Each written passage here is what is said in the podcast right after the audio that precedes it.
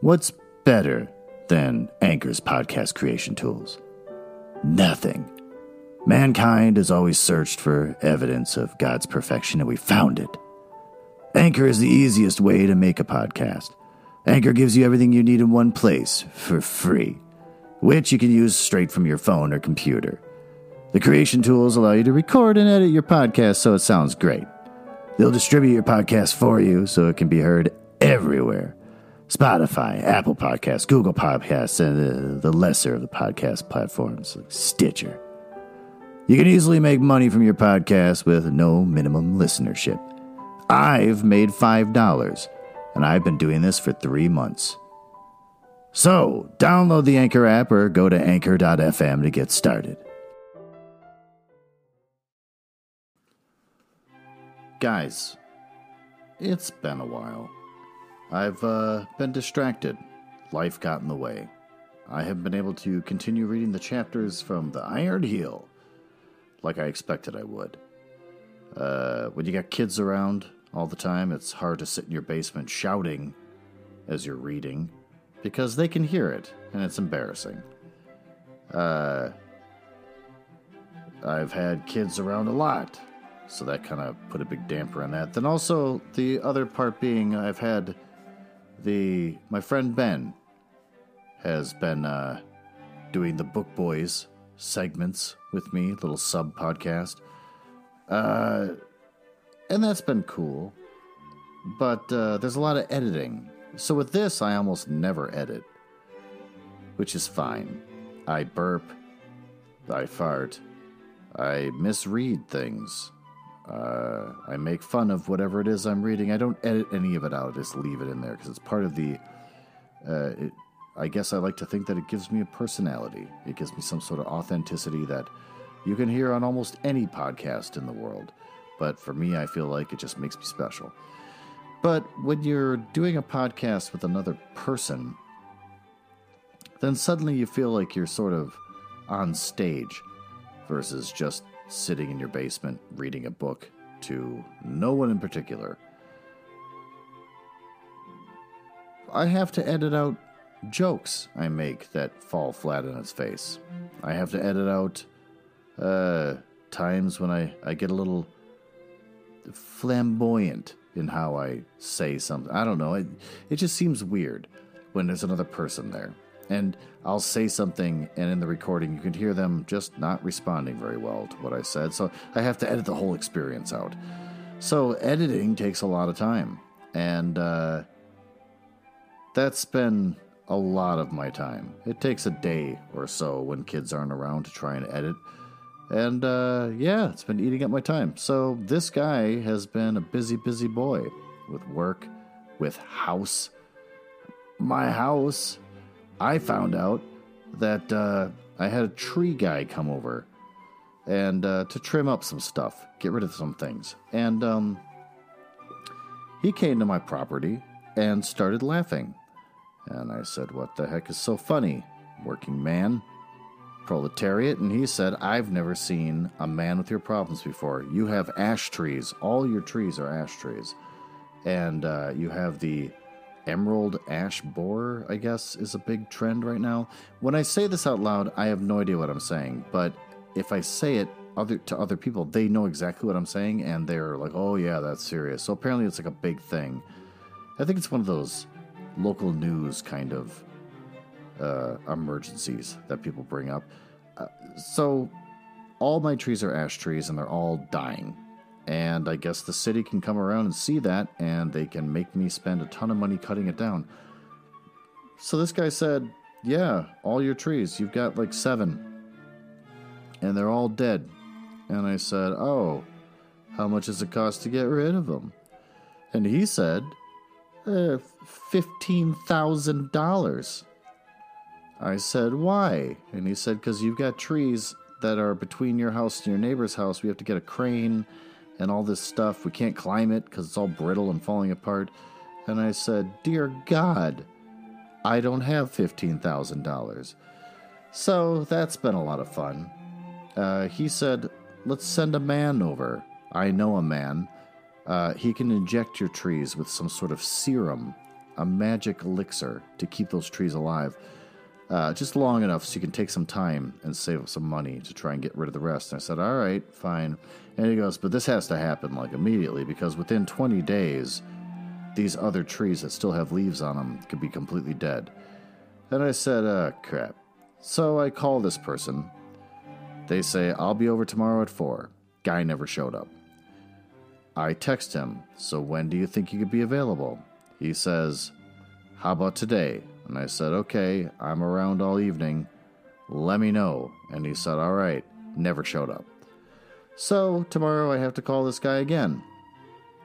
Or something. I have to get someone to come inject the trees to save them. It's been a nightmare. My lawn is dead.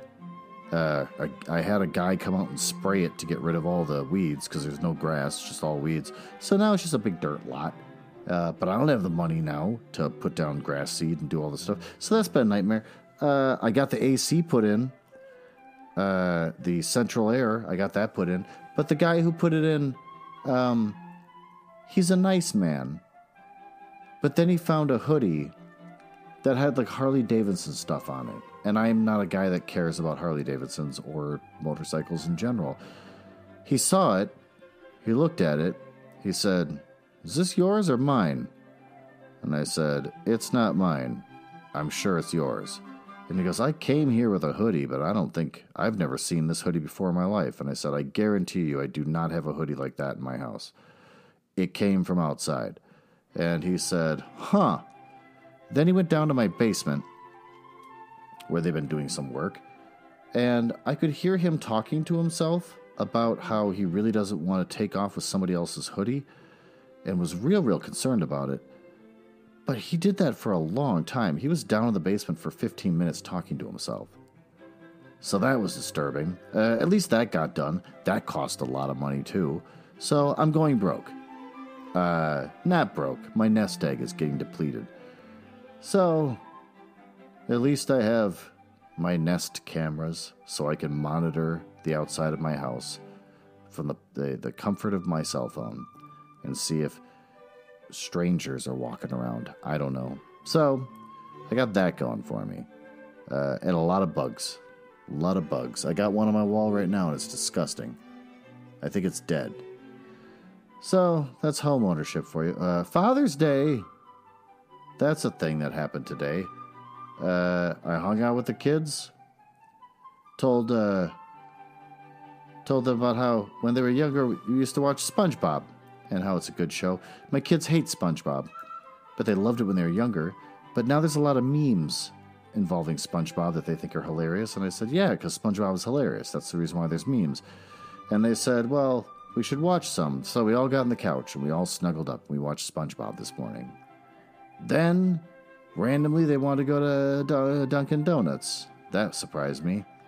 So we found one. They're very rare, and we uh, we found one, and it sucked. It was like going to McDonald's, and there was barely any donuts there.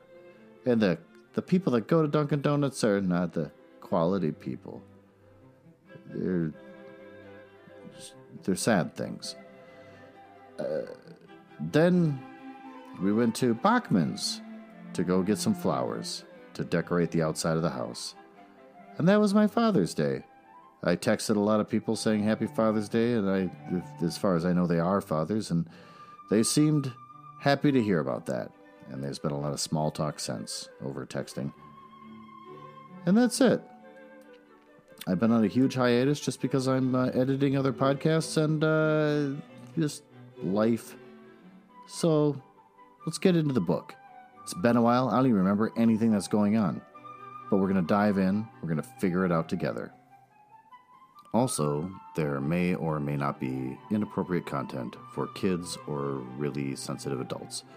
It's public domain books for the most part that I'm reading, so um, I think it's probably pretty safe, and you should probably shouldn't worry about it. But I don't read any of this stuff before I start doing the podcast, so I'm kind of learning about the book as you do. And uh, if anything really cool happens that's sexual in nature or involves a lot of swearing, I'm going to be pretty impressed, just like you, and maybe your kid in the back seat. Have you ever listened to a LibriVox recording and thought to yourself, who are these people? Who's the guy with the labored breath and the cats yelling in the background that takes the time to read Anne of Green Gables to me? Uh, I found myself more focused on the individual reading the book than the actual story itself. Sitting there studying, listening for little sounds the cars outside the window, the creaks and groans from the floor above the head of a neighbor who lives upstairs in the apartment. That is what I would like to recreate here for you with Nuzzle House Audio. I am Glenn Nuzzles. Well, guys, I really don't remember where I left off before. So I'm going to go look back at my notes, and I see that unions have scabs. And those scabs have guns and affluence. Uh, the oligarchy survives while the European governments fall. There's mild racism when it comes to Asians. Uh, I have down here the word coolie, which is not a good word. Uh, there's some predictions about uh, other countries rising and England losing power, so that's a thing. Uh, religious revival with the end of the world cults. I think they may have called that, just when it comes to things like essential oils. Uh, yep, you got armies sent to quell the cults. And uh, Florida is considered a waste place. That's right. I forgot about that. Where Native Americans also become end of the world nuts. So, there you go. The world is falling apart. Which leads us to chapter 16 The End. Chapter 16 XVI. When it came time for Ernest and me to go to Washington, Father did not accompany us. He had become enamored with the proletarian life. Oh, he's romanticized it. He looked upon our slum neighborhood as a great sociological laboratory, and he had embarked upon an, an apparently endless orgy of investigation. He chummed with the laborers and was an intimate in scores of homes. Also, he worked at odd jobs, and the work was play as well as learned investigation, for he delighted in it and was always returning home with copious notes and bubbling over with new adventures. He was the perfect scientist. Or he's kind of dehumanizing the people that he's around and is just kind of treating it like a giant vacation.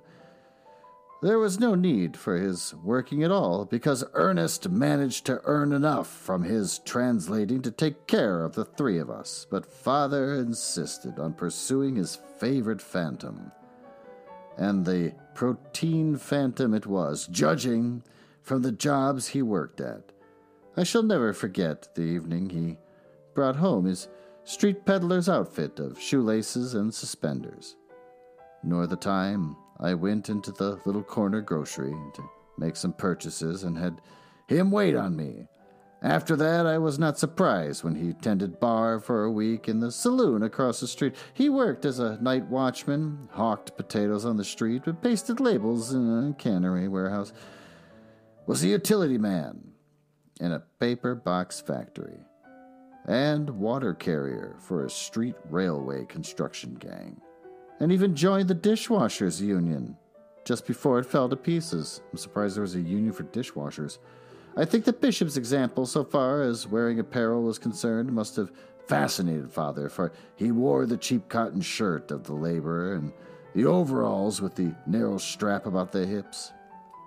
Yet one habit remained to him from the old life. He always dressed for dinner, or supper, rather. Hmm. I could be happy anywhere with Ernest, and father's happiness in our changed circumstances rounded out my own happiness. When I was a boy, father said, I was very curious. I wanted to know why things were and how they came to pass. That was why I became a physicist. The life in me today is just as curious as it was in my boyhood and it's the being curious that makes life worth living. Sometimes he ventured north of Market Street into the shopping and theater district, where he sold papers, ran errands, and opened cabs. There, one day, closing a cab, he encountered Mr. Wickson. In high glee, Father described the incident to us that evening. Wickson looked at me sharply when I closed the door on him and muttered, Well, I'll be damned. Just like that, he said it. Well, I'll be damned. His face turned red, and he was so confused that he forgot to tip me. But he must have recovered himself quickly, for the cab hadn't gone fifty feet before he turned around and came back. He leaned out the door. Look here, Professor, he said. This is too much. What can I do for you? I closed the cab door for you, I answered, according to common custom. You might give me a dime. Hmm, hmm, hmm. Oh, the rich, it's just rich. Bother that, he snorted. I mean something substantial. He was certainly serious, a twinge of ossified conscience or something, so I considered with grave deliberation for a moment. His face was quite expectant when I began my answer, but you should have seen it when I finished. You might give me back my home, I said, and my stock in the Sierra Mills. Which you think he wouldn't want to have that stock. I do remember that much. Father paused. Uh, what did he say? I questioned eagerly. What could he say? He said nothing, but I said, I hope you're happy. He looked at me curiously. Tell me, are you happy? I asked. He ordered the cabman to drive on. and went away swearing horribly. And he didn't give me the dime, much less the home and the stock. So you see, my dear, your father's street Arab career is beset with disappointments. Street Arab. And so it was that father kept on at our Pell Street quarters while Ernest and I went to Washington. Except for the final consummation, the old order had passed away, and the final consummation was nearer than I dreamed. Contrary to our expectation, no obstacles were raised to prevent the socialist congressmen from taking their seats. Everything went smoothly, and I laughed at Ernest when he looked upon the very smoothness as something ominous. We found our socialist comrades confident, optimistic of their strength, and of the things they would accomplish. A few grangers, Grangers who had been elected to Congress increased our strength, and an elaborate program of what was to be done was prepared by the united forces. In all of which, Ernest joined loyally and energetically, though he could not forbear now and again from saying, Apropos of nothing in particular, when it comes to powder, chemical mixtures are better than mechanical mixtures. You take my word. Hmm. The trouble arose first with the Grangers in various states that they had captured their last election. There were a dozen of these states, but the Grangers who had been elected were not permitted to take office. The incumbents refused to get out. It was very simple. They merely charged illicitly in the elections, and wrapped up the whole situation in the interminable red tape of the law. The Grangers were powerless. The courts were the last recourse, and the courts were in the hands of their enemies. This was the moment of danger. If the cheated Grangers became violent, all was lost how we socialists worked to hold them back! Exclamation point. There were days and nights when Ernest never closed his eyes in sleep. The big leaders of the Grangers saw the peril and were with us to a man. But it was all of no avail. The oligarchy wanted violence, and it had set its agent provocateurs to work with, without discussion. It was the agent provocateurs who caused the peasant revolt. In a dozen states, the revolt flared up. The expropriated farmers uh, took forcible possession of the state governments. Of course, this was unconstitutional. And of course, the United States put its soldiers into the field.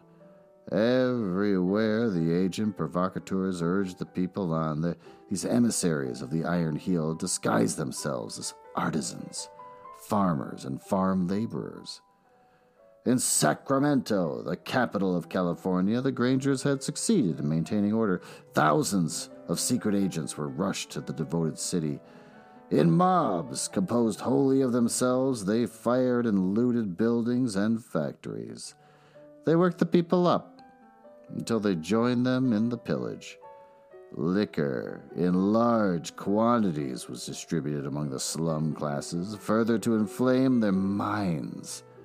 And then, when all was ready, appeared upon the scene the soldiers of the United States, who were in reality the soldiers of the Iron Heel. Eleven thousand men, women, and children were shot down in the streets of Sacramento or murdered in their houses. The national government took possession of the state's government, and all was over for California. And as with California, so elsewhere, every Granger state was ravaged with violence and washed in blood. First, disorder was precipitated by the secret agents and the Black Hundreds, and then the troops were called out, rioting and mob rule reigned throughout the rural districts. Day and night, the smoke of burning farms, warehouses, villages, and cities filled the skies. Dynamite appeared.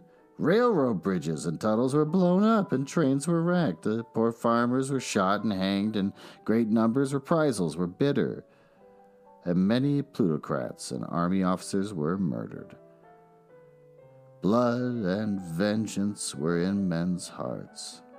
The regular troops fought the farmers as savagely as they had been Indians, and the regular troops had cause. 2,800 of them had been annihilated in a tremendous series of dynamite explosions in Oregon. And in a similar manner, a number of trainloads at different times and places had been destroyed. So it was that the regular troops fought for their lives as well as did the farmers. Uh, let's uh, let's take a break, and let's learn about a new upcoming book from Penguin Random House. Uh, this will come out in June 18th, so get your credit cards ready. It's called The Peculiar Pig by Joy Steuerwald. Illustrated also by Joy Steuerwald. The Peculiar Pig, the sweet, eh, funny story of a Dutch hound, Doc, Dutch hound, Dutch, Dutch hound, Dutch hound, hmm, puppy who learns it is fine to be different from her piglet siblings. There was a different sort of piglet in the pig pen one cool spring morning. That, quote, different one is named Penny and she's really not a piglet at all. She's a, a puppy, a puppy who gets longer and longer as her piglet siblings get bigger and bigger. Penny doesn't understand why she's different. She only knows that Mama Pig loves her just the same as the rest of the litter. Penny's siblings are baffled by her peculiar behavior, like digging with her paws instead of her snout. Uh, uh and especially her loud, sharp oink. Good thing Penny likes all the sounds she can make, and when danger strikes and her peculiarities prove to be strengths, the piglets see that sometimes it's good to be a little different! Exclamation point. Want to hear some praise? Steuerwald's debut as both author and illustrator is an excellent, gently told addition to anti bullying adoption and individual, individuality story times. What does that mean? In individuality story times. The adorable piglets and Dutch Hound pup are expressive and distinct, with a look that strikes the right balance between cartoon and realism. The bullying never rises beyond eh, giggles at Penny's differences, making this a good conversation starter, even for the youngest of audiences. Look forward to more from Steuerwald. Penny, the puppy piglet, is perfection. From Kirkus Reviews. Back to the story. As for the militia, the militia law of 1903 was put into effect, and the workers of one state were compelled under pain of death, to shoot down their comrade workers in other states. Uh, of course, the militia law did not work smoothly at first. Many militia officers were murdered, and many militiamen were executed. By drumhead court martial, Ernest prophecy was strikingly fulfilled in the cases of Mr. Kowalt and Mr. Asmussen. Both were eligible for the militia, and both were drafted to serve in the punitive expedition that was dispatched from California against the farmers of Missouri. Mr. Kowalt and Mr. Asmussen refused to serve. Hmm. They were given short shrift. Drumhead court martial was their portion, and military execution their end. They were shot with their backs to the firing squad. Mm-hmm. Many young men fled into the mountains to escape serving in the militia. There they became outlaws, and it was not until more peaceful times that they received their punishment. It was drastic. The government issued a proclamation for all law abiding citizens to come in from the mountains for a period of three months. When the proclamation, the proclaimed date arrived, half a million soldiers were sent into the mountainous districts elsewhere. There was no investigation, no trial. Wherever a man was encountered, they were shot down on the spot. The troops operated on the basis that no man, not an outlaw, remained in the mountains. Some bands in strong positions fought gallantly. But in the end, every deserter from the militia met death. A more immediate lesson, however, was impressed upon the minds of the people by the punishment meted out by the Kansas militia. The Great Kansas Mutiny occurred at the very beginning of military operations against the Grangers. 6,000 of the militia mutinied. They had been for several weeks very turbulent and sullen, and for that reason had been kept in camp. Their open mutiny, however, was without doubt precipitated by the agent provocateurs. On the night of the 22nd of April, they arose and murdered their officers, only a small remnant of the latter escaping. This was beyond the scheme of the Iron Heel, for the agent provocateurs had done their work too well. But everything was grist to the Iron Heel. It had prepared for the outbreak, and the killing of so many officers gave it justification for what followed. As by magic, 40,000 soldiers of the regular armies surrounded the malcontents. It was a trap. The wretched militiamen found uh, their machine guns had been tampered with, and that the cartridges from the captured magazines did not fit their rifles. They hoisted the white flag of surrender, but it was ignored. There was no survivors. The entire 6,000 were annihilated. Common shell and shrapnel were thrown in upon them from a distance. And when, in their desperation, they charged the encircling lines, they were mowed down by machine guns. I talked uh, with an eyewitness, and he said that the nearest any militia man uh, approached the machine guns was a 150 yards. The Earth was carpeted with the slain and a final charge of cavalry, with trampling of horses' hooves. Revolvers and sabers crushed the wounded into the ground. Simultaneously, with the destruction of the Grangers came the revolt of the coal miners. It was the expiring effort of the organized labor. Three quarters of a million miners went out on strike, but they were too widely scattered over the country to advantage from their own strength, they were segregated in their own districts and beaten into submission. This was the first great slave drive. Pocock won his spurs as a slave driver and earned the undying hatred of the proletariat. Countless attempts were made upon his life, but he seemed to bear a charmed existence. It was he who was responsible for the introduction of the Russian passport system among the miners and the denial of their right of removal from one part of the country to another. In the meantime, the socialists held firm. While the Grangers expired in flame and blood, and organized labor was disrupted. The socialists held their peace and perfected their secret organization. In vain, the Grangers pleaded with us. We rightly contended that any revolt on our part was virtually suicide for the whole revolution. The Iron Heel, as first dubious about dealing with the entire proletariat, at one time had found the work easier than it had expected, and would have asked nothing better than an uprising on our part. No, that's a good spot to put yourself in. Like, we're too important and they're just waiting for us, so we're not going to do it. But we avoided the issue. In spite of the fact that agent provocateurs swarmed in our midst, in those early days, the agents of the Iron Heel were clumsy in their methods. They had much to learn, and in the meantime, our fighting groups weeded them out. It was bitter, bloody work, but we were fighting for life and for the revolution. And we had to fight the enemy with its own weapons.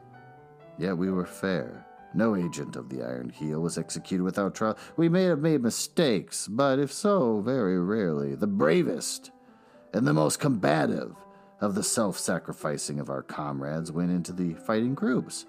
Once, after ten years had passed, Ernest made a calculation from figures furnished by the chiefs of the fighting groups, and his conclusion was that of the average life of a man or woman after becoming a member was five years. The comrades of the fighting groups were heroes all. And the particular thing about it was that they were opposed to taking of life. They violated their own natures, yet they loved liberty and knew of no sacrifice too great to make for the cause. The task we set for ourselves was threefold. First, the weeding out from our circles of the secret agents of the oligarchy. Second, the organizing of the fighting groups, and outside of them, of the general secret organization of the revolution. And third, the introduction of our own secret agents into every branch of the oligarchy, into the labor castes, and especially among the telegraphers and secretaries and clerks, into the army, the agent provocateurs, and the slave drivers. It was slow work and perilous and often were our efforts rewarded with costly failures. The Iron Heel had triumphed in open warfare, but we held our own in the new warfare, strange and awful and subterranean, that we instituted. All was unseen, much was unguessed. The blind fought the blind, and yet through it all was order, purpose, control. We permeated the entire organization of the Iron Heel with our agents, while our own organization was permeated with the agents of the Iron Heel. It was a warfare, dark and devious, replete with intrigue and conspiracy, plot and counterplot, and behind all, ever menacing, was death. Uh, violent and terrible. Men and women disappeared. Our nearest and dearest comrades, we saw them today and tomorrow, they were gone. We never saw them again, and we knew that they had died. There was no trust, no confidence anywhere. The man who plotted beside us, for all we knew, might be an agent of the Iron Heel.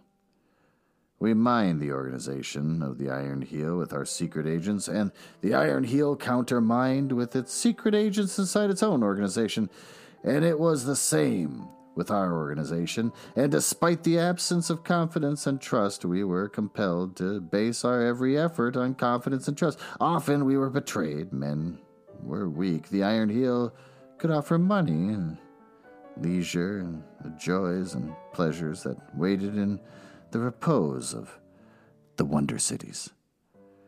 We could offer nothing but the satisfaction of being faithful to a noble ideal.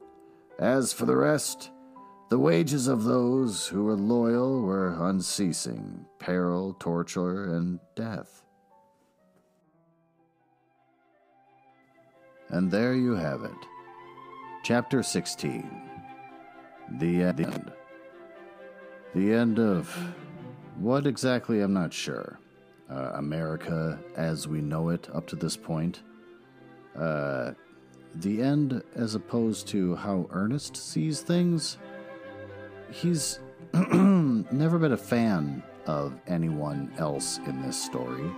Uh, the Grangers, the other socialists, the different labor unions. He's constantly telling them how they're doing everything wrong. Uh, so the end of what he finds annoying, perhaps, uh, the beginning of a new world that Ernest is pleased with. Who knows? We found out from this that uh, Avis's dad is really romanticizing being poor to an embarrassing degree. He studies them, and it makes him feel young again. Uh, and also in this book, even being a proletariat or being poor is still not a real person. They're just something to study. They're cartoons. Uh, you romanticize them. Uh, he is like a jilted lover when it comes to running into his old rich friends. He likes to remind them about how you screwed me over.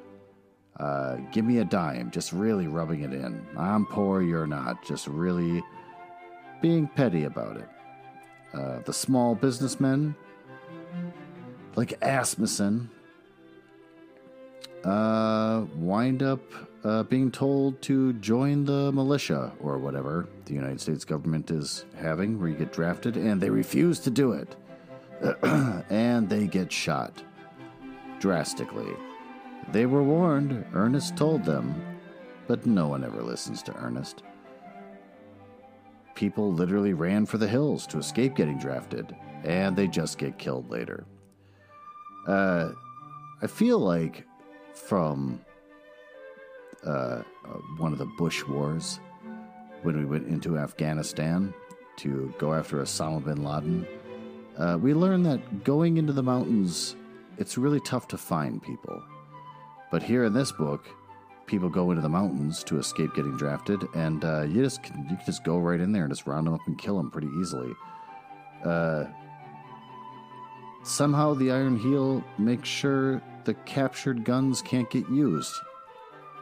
So during these conflicts with the Grangers and whatever else, uh, you kill a man, you take his gun, and I imagine you take the magazines with the gun, uh, and you try to use them later, and they just don't work. So that was amazing. Uh, the Grangers, whatever they are, are destroyed. They're not a part of the book anymore, and hopefully I don't have to try and pronounce their name correctly. And we also learned that wonder cities aren't a thing that the Iron Heel and the oligarchs hope to build later when they have more luxury uh, with their money and can start to appreciate art and build wonder cities. It's just happening now because people are escaping to the wonder cities, and uh, and that's what we learned. So there you go. I'm back. I'm reading The Iron Heel it is still tedious. Though not as bad as Ernest's speeches, so that's an upside. Uh, at least we got some action happening, something's going on in the story. So there you have it. Chapter 16 of The Iron Heel by Jack London. Uh, I hope you've enjoyed it, as I kind of have, and uh, that you'll be patient with me and go through this journey with me until we get to the end of this and read romance novels.